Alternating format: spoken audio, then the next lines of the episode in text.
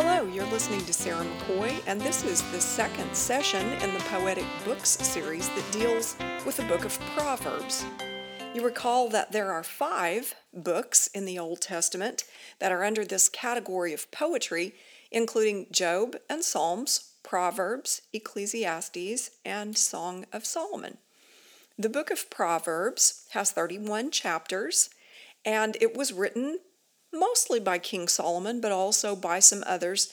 And so the time of writing spans from about 970 BC to perhaps 700 BC.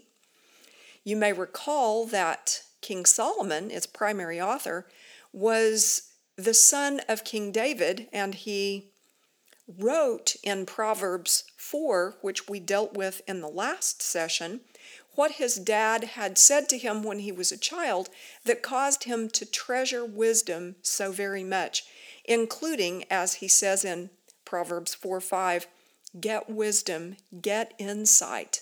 Do not forget and do not turn away from the words of my mouth. Do not forsake her, and she will keep you. Love her, and she will guard you. When Solomon became king and he was young and inexperienced, the Lord appeared to him in a dream and told him to ask for what he would. And Solomon was at least wise enough at that point in his youth to ask for more wisdom so that he could govern the people properly. Well, last time we talked about one of the four main themes of this wonderful book, and that was the fear of the Lord. Now we turn to another important theme called the retribution principle. And this is kind of a can of worms. It's a very deep and important subject that doesn't always get fully explored in Christians' minds as they look through Scripture. It can remain kind of murky. But this retribution principle is in contrast to erroneous retribution theology. A principle is a, a rule that explains how something tends to work. It is not the same thing as a promise where every single time it is always true. So if someone said men are taller than women, that would be a generally true statement on average if you look at statistics, and yet any one of us could think of many exceptions to the rule where there are short men and tall women. Or if someone said the coolest time of day is early morning, generally, typically, that is true. But there are certainly times when fronts come through and it's reversed. So, this retribution principle, then, having said that, is simply you get what you deserve. In other words, the righteous will prosper while the wicked suffer.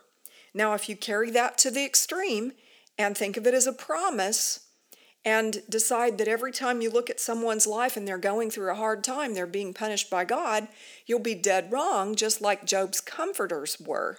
And we looked at the book of Job a few lessons back. But in general, the retribution principle holds.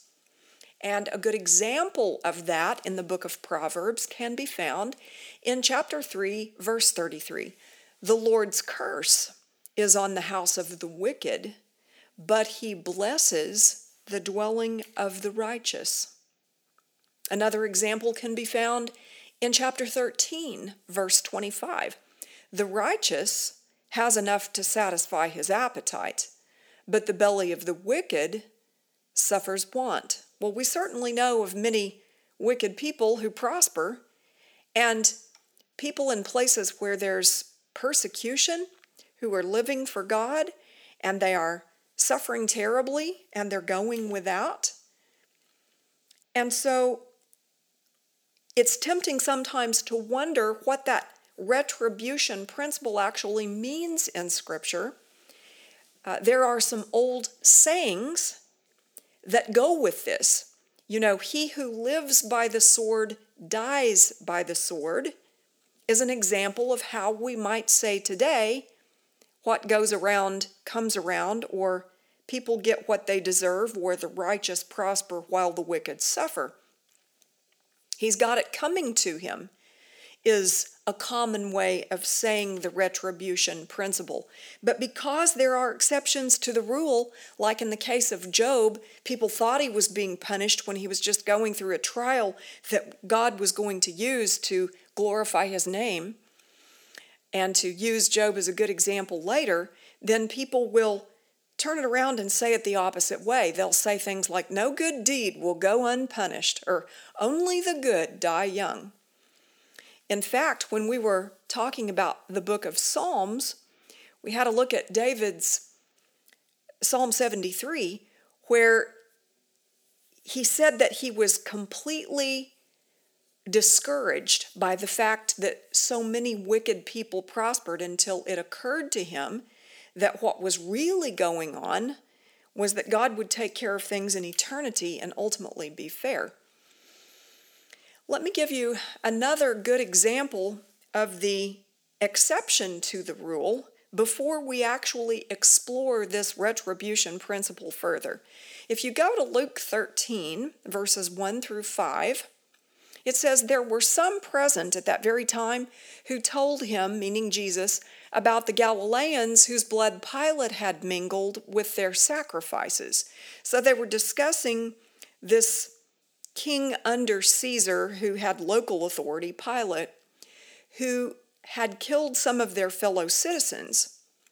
And Jesus knew what they were thinking, so in verse 2, he asked them a question Do you think that these Galileans were worse sinners than all the other Galileans because they suffered in this way? So they were talking among themselves, Wow, I wonder what they did to bring God's judgment down on them in this way. Verse 3, though, Jesus says, No. I tell you, but unless you repent, you will all likewise perish. And then he goes on to give another example about how the retribution principle has its exceptions. Verse 4 Were those 18 on whom the tower in Siloam fell and killed them. Do you think that they were worse offenders than all the others who lived in Jerusalem? No, I tell you, but unless you repent, you will all likewise perish. Okay, so we've dealt with the fact that the Bible definitely points to some exceptions, but we still don't want to throw the baby out with the bathwater, so to speak. We want to explore what it means in Proverbs when it says in several different places and in several different ways that people get what they deserve. So, Proverbs 2, verses 20 and 21 So you will walk in the way of the good and keep to the paths of the righteous. For the upright will inhabit the land, and those with integrity will remain in it. Yet another example, Proverbs 18:12, before destruction a man's heart is haughty, but humility comes before honor. So, if you have a good attitude, humility would be a good attitude then you can expect to be honored later, the writer is saying. Proverbs 26 27 Whoever digs a pit will fall into it. That sounds kind of like he who lives by the sword dies by the sword. And it goes on to say, and a stone will come back on him who starts it rolling. So if we picture someone rolling this heavy rock up a hill and using all of their energy, maybe so that they can hold this rock at the top of a hill and wait for a, an enemy to come by, and then at just the right time, release this boulder, and it comes down with this terrible force and, and maybe destroys the enemy.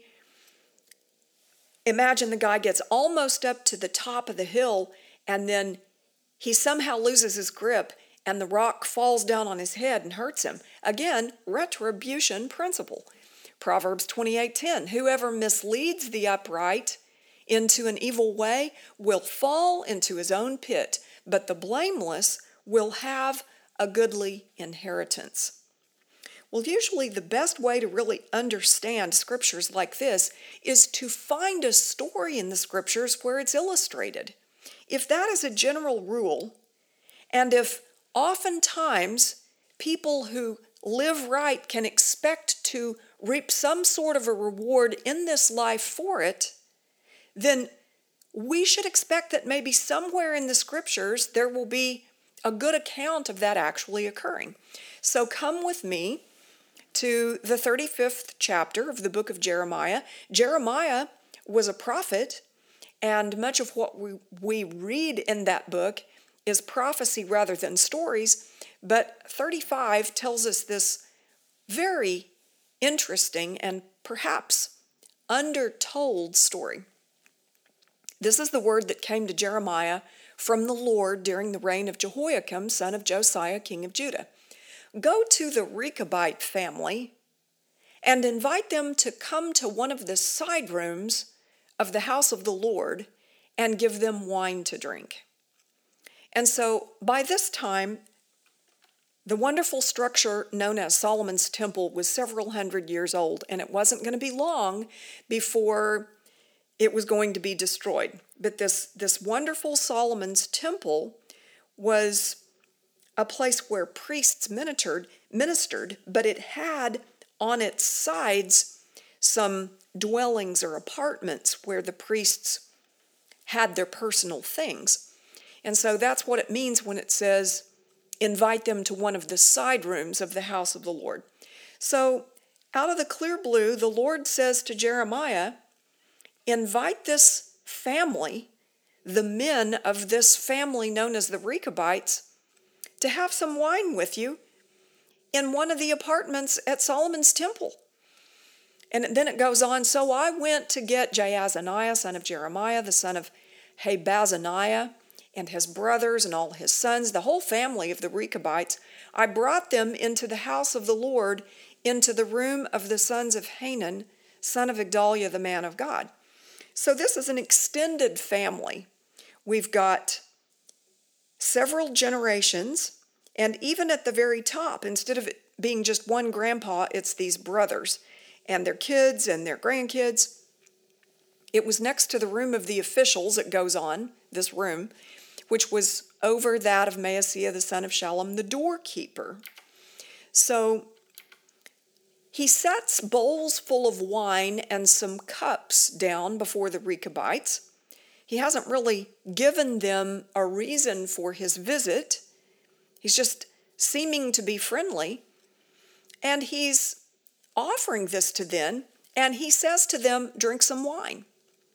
But they replied, We don't drink wine, because our forefather Jehonadab, son of Rechab, gave us this command neither you nor your descendants must ever drink wine. What? Well, drinking wine was not a sin. So, why would their ancestor tell them not to do that? And then they go on and explain more. Also, you must never build houses, sow seed, or plant vineyards. In other words, he says, I don't want this family to settle down and stay in one place and build permanent dwellings and farm the land. You must never have any of these things, but must always live in tents. So they were like nomads. Then you will live a long time in the land where you're nomads. So they go on and explain this to Jeremiah, and then they say, We have obeyed everything our forefather Jehonadab, son of Rechab, commanded us. Well, their forefather has passed away, and they are adults, they are of age, and so presumably it was up to them, especially after their forefather's death, to make their own decisions. And his wishes might not necessarily have been binding, but they wanted to honor him. So they go on and explain a little more.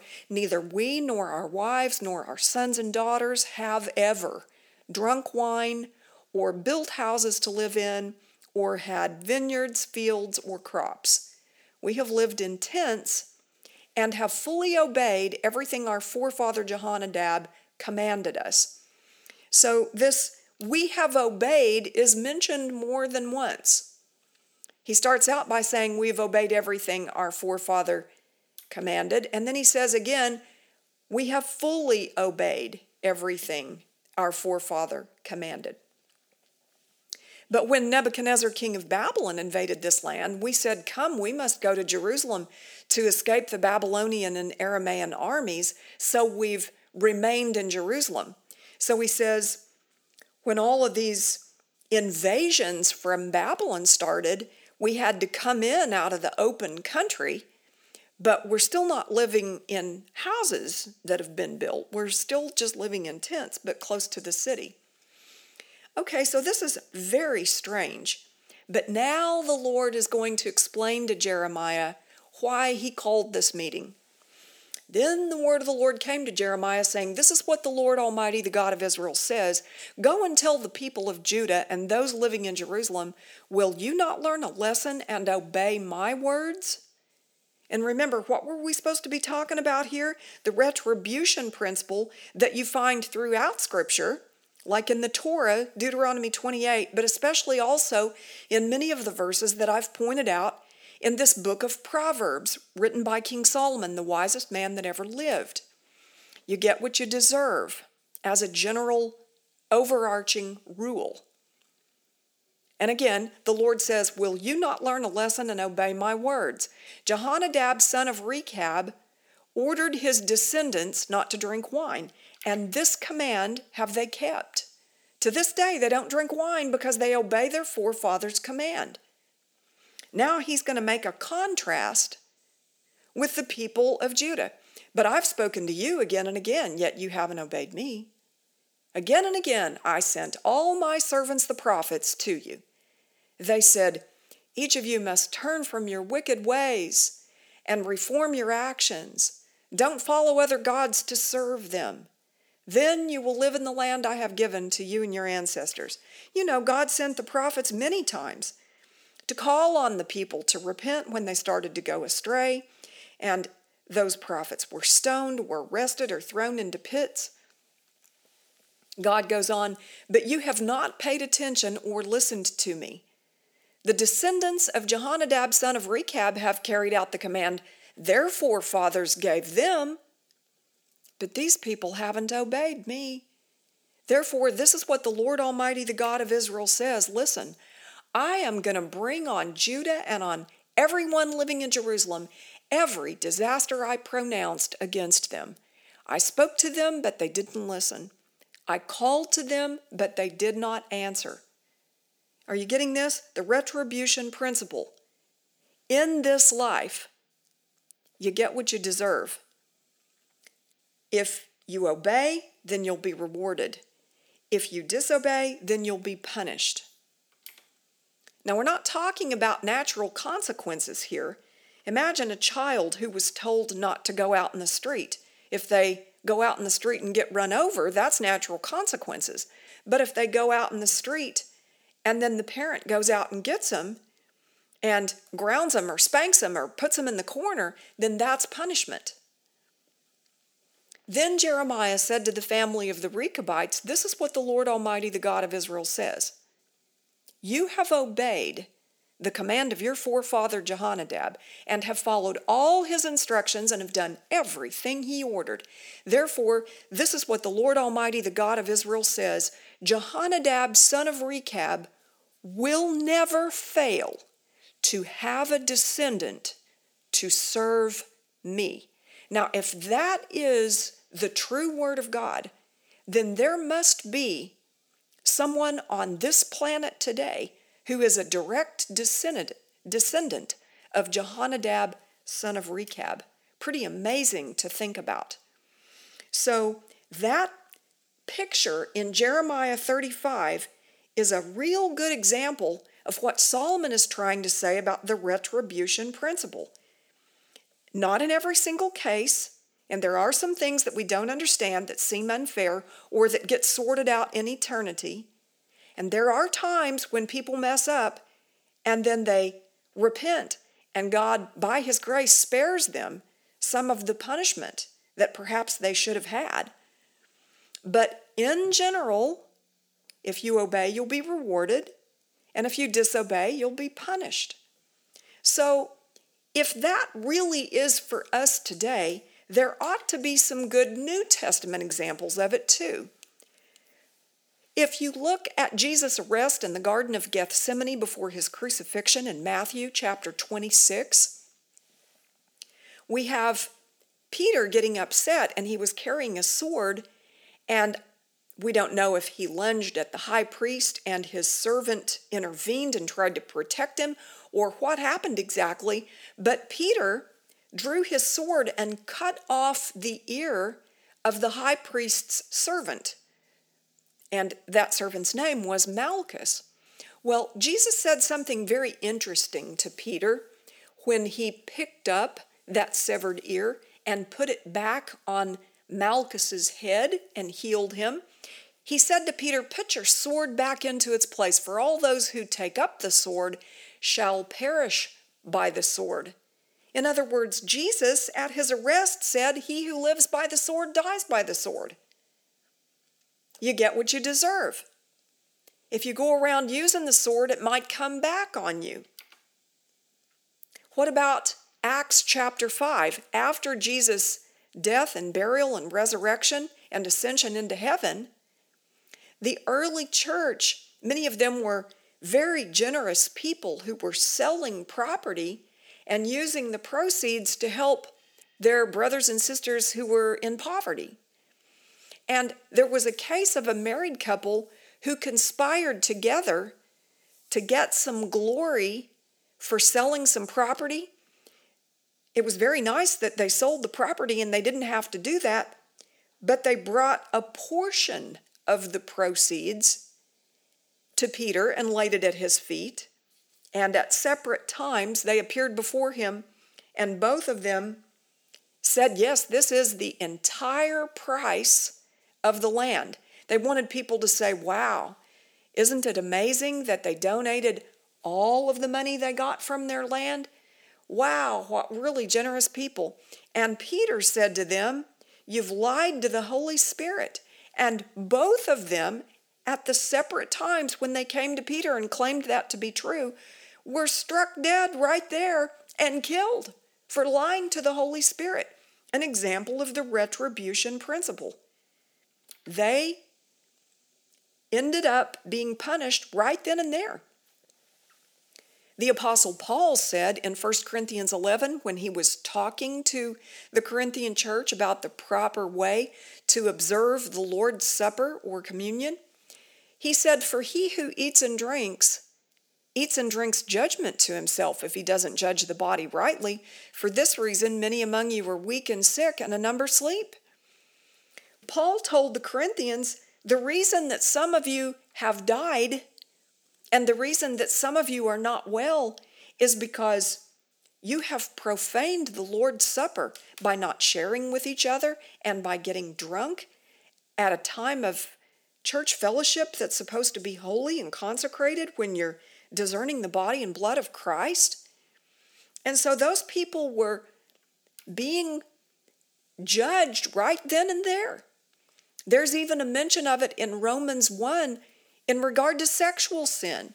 Romans 1:27 Paul is saying and in the same way also the men abandoned the natural function of the woman and burned in their desire toward one another, men with men committing indecent acts and receiving in their own persons the due penalty of their error.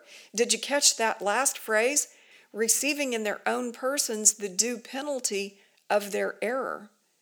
And so this wasn't necessarily just being sorted out in eternity, but people were finding themselves in a position of punishment even then. And in Hebrews 12, we read, My son, don't regard lightly the discipline of the Lord, nor be weary when reproved by him. For the Lord disciplines the one he loves and chastises every son whom he receives. Back to that example of the child going out in the street. The child is doing something so very dangerous that it could cost him his life. And so that's why a loving parent would go out in the street and take that child by the hand and say, you're grounded, mister. You won't be going out of this house for the next five days. You're going to stand in the corner for 30 minutes. It isn't that the anger isn't appropriate, it's a good thing. Like it says here, the Lord disciplines the one he loves and chastises every son whom he receives. We also see, even at the very end of the Bible in Revelation 20, verses 11 through 15, some of the retribution principle as people are standing on the edge of eternity.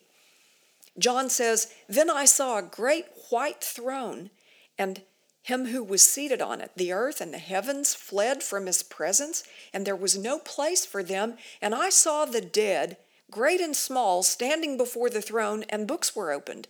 Another book was opened, which is the book of life. The dead were judged according to what they had done as recorded in the books. Did you catch that? The dead were judged according to what they had done. Now we know that God is gracious, and we know that Christ took on himself the punishment for our sins. And yet, in this New Testament book we read, the dead were judged according to what they had done. Because faith is evidenced by works, is it not?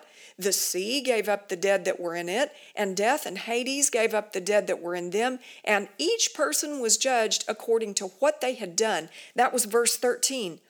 It was stated again in case the reader didn't understand how it was being underscored. Then death and Hades were thrown into the lake of fire. The lake of fire is the second death. Anyone whose name was not found written in the book of life was thrown into the lake of fire.